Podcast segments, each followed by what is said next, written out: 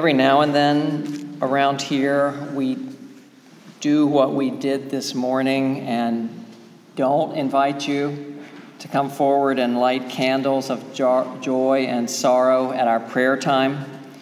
And instead, we do what we did, which was ask you to say aloud the names of people and things that you're praying for and thinking of and grateful for from where you're sitting. It's not always for some deep theological or spiritual reason that we do this. Sometimes it's logistics, like today with our Veggie Cafe and annual meeting. It would be good for the service to end sooner rather than later. Preacher, take note. And with spoken candles, you never know how many people are going to be moved to speak on a given day. But I wonder if you have noticed that when we invite you to say aloud your joys and what you're grateful for, that there tend to be significantly fewer of those than when you name your sorrows and concerns. Yes. This isn't any kind of criticism, and I know for myself, I tend to focus more on who is hurting and who needs help and what is broken in our world rather than on what there is to celebrate. Maybe it's our human nature to do this, maybe it's our culture, maybe the Puritan ancestry of New England has something to do with it.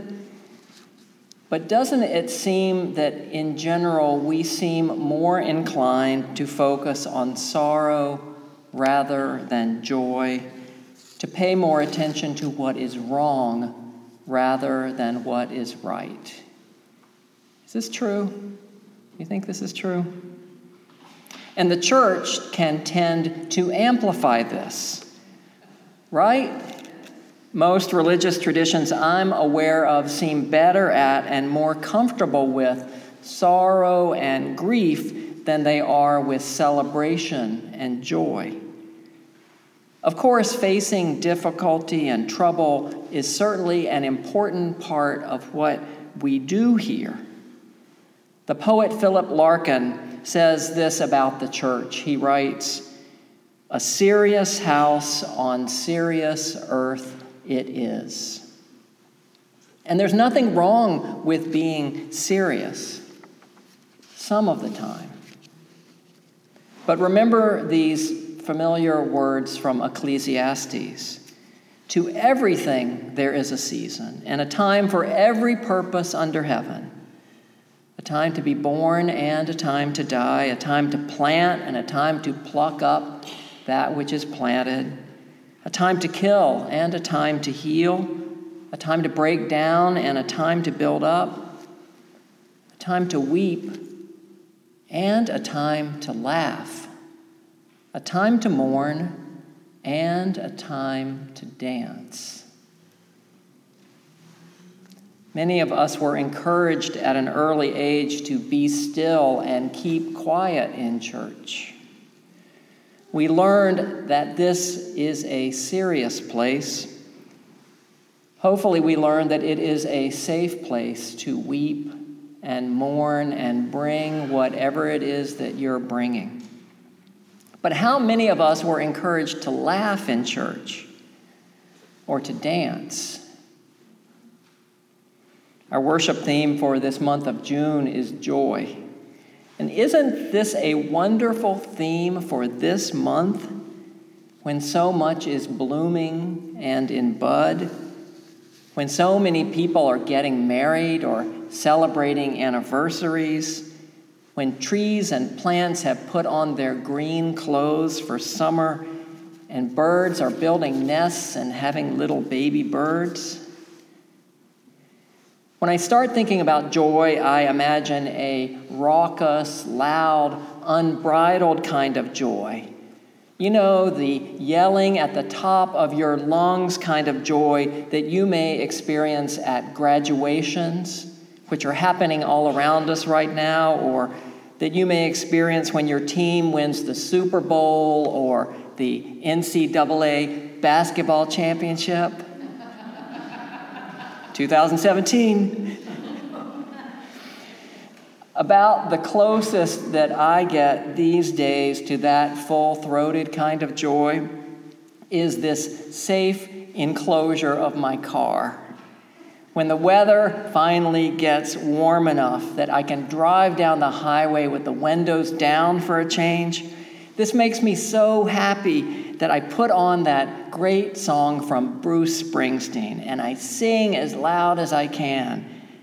Hey, what else can we do now except roll down the window and let the wind blow back your hair? I could go on, but you don't want me to. the night's busted open. These two lanes will take us anywhere. But those are few and far between moments for me. The joy I'm mostly acquainted with is a quieter kind of joy. A feeling of gratitude for moments of peace, for simple blessings that sometimes come unexpectedly. Times when things just seem right. And I have the presence of mind to actually notice and not miss it. And sometimes when this happens, I will look around and smile to myself and will say, either aloud or just silently, Thanks for this. Thanks for all of this.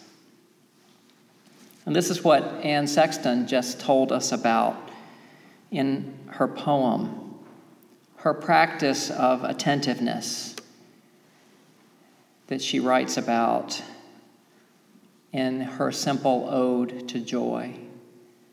I'm going to share it with you again.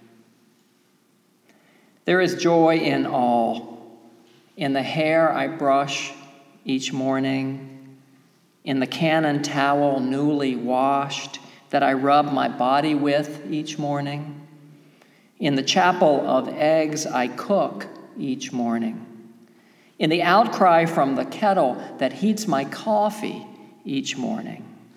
In the spoon and the chair that cry, Hello there, Anne, each morning. In the Godhead of the table that I set my silver plate cup upon each morning. All this is God, right here in my pea greenhouse each morning. And I mean, though often forget to give thanks, to faint down by the kitchen table in a prayer of rejoicing, as the holy birds at the kitchen window peck into their marriage of seeds. So while I think of it, let me paint a thank you on my palm for this God, this laughter of the morning lest it go unspoken. The joy that isn't shared, I've heard, dies young. So, how do we expand joy? How do we share it and keep it flowing? We could start by writing a thank you on our palm for the joys of this day. Yeah? We want to do what increases joy, share it in our joy in ways that make it spread out, not in ways that make others feel sad or left out, of course. I wonder if you noticed in what Anne Sexton writes that she's writing about sharing joy, but she's also writing about being alone. Unless you count the kettle and the spoon and the chair that cry out to her each morning, and the birds at her window, and the God to whom she offers her prayers of thanks. All this is God, she says. And isn't this good theology? All this around us is gift, is holy, when we have the time and attention to see it in its fullness. The way the morning light can come through the window and lie upon the table, the way you light these candles and the way they glow with your unspoken and heartfelt prayers. All this is God. I mean, the holy is in everything if we will take the time to notice. You can share your joy even when you're all alone by simply noticing it and letting that joy fill you and then acknowledging it, giving thanks for these gifts. You can offer up a little prayer naming what it is that's bringing you joy, and this practice will actually deepen your joy. And of course, you can share this joy with others. You could call them on the phone or send them a card spreading the joy. You could use social media, that works too. But isn't there something about sharing joy in person? And isn't that part of why we are here? To really see one another and behold one another, to acknowledge our humanness, the gift, and the blessing that we are here together. One of the joys of ministry is getting to officiate at weddings. And planning for this, I tell the couple that when the ceremony is over, and I have had the privilege of pronouncing them married, and they embrace or kiss or do whatever they want to do in that moment. And then there's a final blessing that when it's all over and it's time to leave, that they shouldn't hurry away from that moment but rather when they turn from facing one another to facing out and looking at their family and friends, that they should pause for a moment there and take it all in. That's what I tell them. I say, bask in that moment for as long as you can, and let all the people there bask in your presence too. And then when you're ready, walk down the aisle together. We could take more time to bask in the glory of these days and these lives we have been given, couldn't we? To bask in the beauty of this earth and in the presence of one another, to be more attentive to the little joys right here in our midst. I know we didn't invite you to come up and light candles this morning, but if anybody has a joy they are aching to share, you want to name it out loud? And I can repeat it if you want people to hear you. Anybody want to speak to a joy that's just here that wants to come out? The joy of my children. Thank you, Michael. The joy of your children. Anne says, swimming with Nevi in the lake.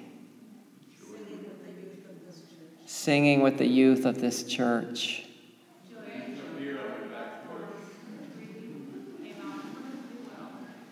Y'all are awesome. Look how well you're doing, Joy. We could just keep on going. I would add when Maggie and Di came up to do the offering, Maggie said, We're having fun with these babies in the back of the church. I would just give joy. Thank you. I didn't hear everything everybody said. I would also just lift up in the prayer time when that motorcycle punctuated our silence. I thought, yes, God does have a sense of humor, and it's good to be reminded of that. One of the difficulties of living in these days that we're living in right now is that some folks in our society seem to think that if other people succeed, then this somehow is going to take something away from them.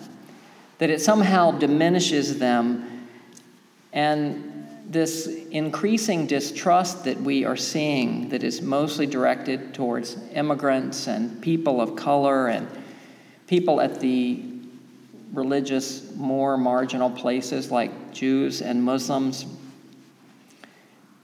this seems to come from a place of fear.